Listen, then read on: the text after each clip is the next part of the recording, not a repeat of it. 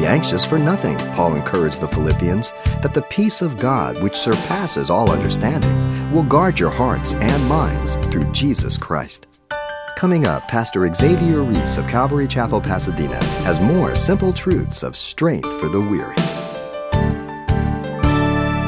Too often we can worry about things that will never happen and we sacrifice the peace and the joy of the Lord in our lives. But thank God, at least we worry, you know? We did our part. No. And when I don't walk in the Spirit and I don't, I don't understand the Word or give myself to the Word, then I will worry. I will be worrying and being anxious about things that I really am losing uh, time and energy. And unless I am walking in obedience to God, being filled with the Spirit of God, then I will worry. I will be anxious. I should be able to sleep sound at night as a Christian, leaving those things at the Lord's feet. And it's a warfare, but we have to deal with it all the time, don't we? At other times, we imagine things much worse than what God has in store for us, as if God's up there thinking of the worst thing so he can lay it on us. Let's see, how can I make this guy squirm? It's a, it's a, it's a contorted concept of God. If he died to save me, do you think he might have my good in store now? of course he does. The things that God has prepared us for are for our good and our transformation into the image of Jesus Christ. Ephesians 2:10 says we are God's workmanship, his handiwork. We get the word poem from it. Unto good works. Created and prepared before the world was.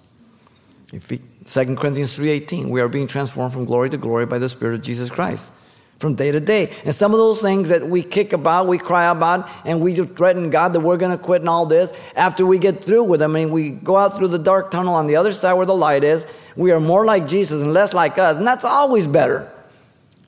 And though we kick and we yell and we threaten all along, once we come out and we see the change, we wouldn't give all the money in the world for that experience in exchange because we see what God can do.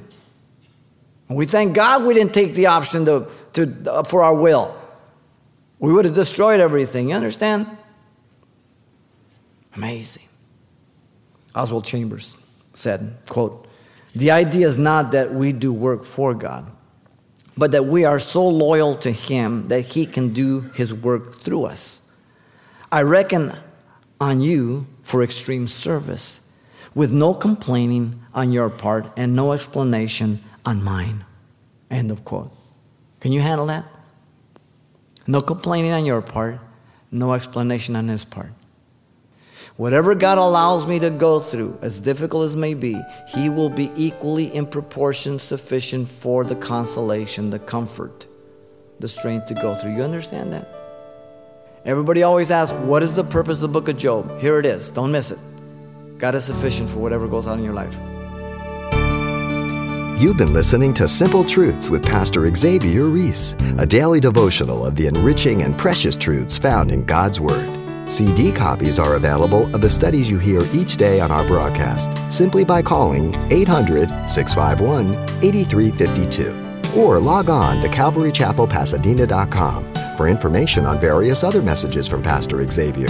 There, you'll also get information on our weekly services, announcements, even hear this program again at the radio listings link. It's all at CalvaryChapelPasadena.com. And join us next time for more simple truths.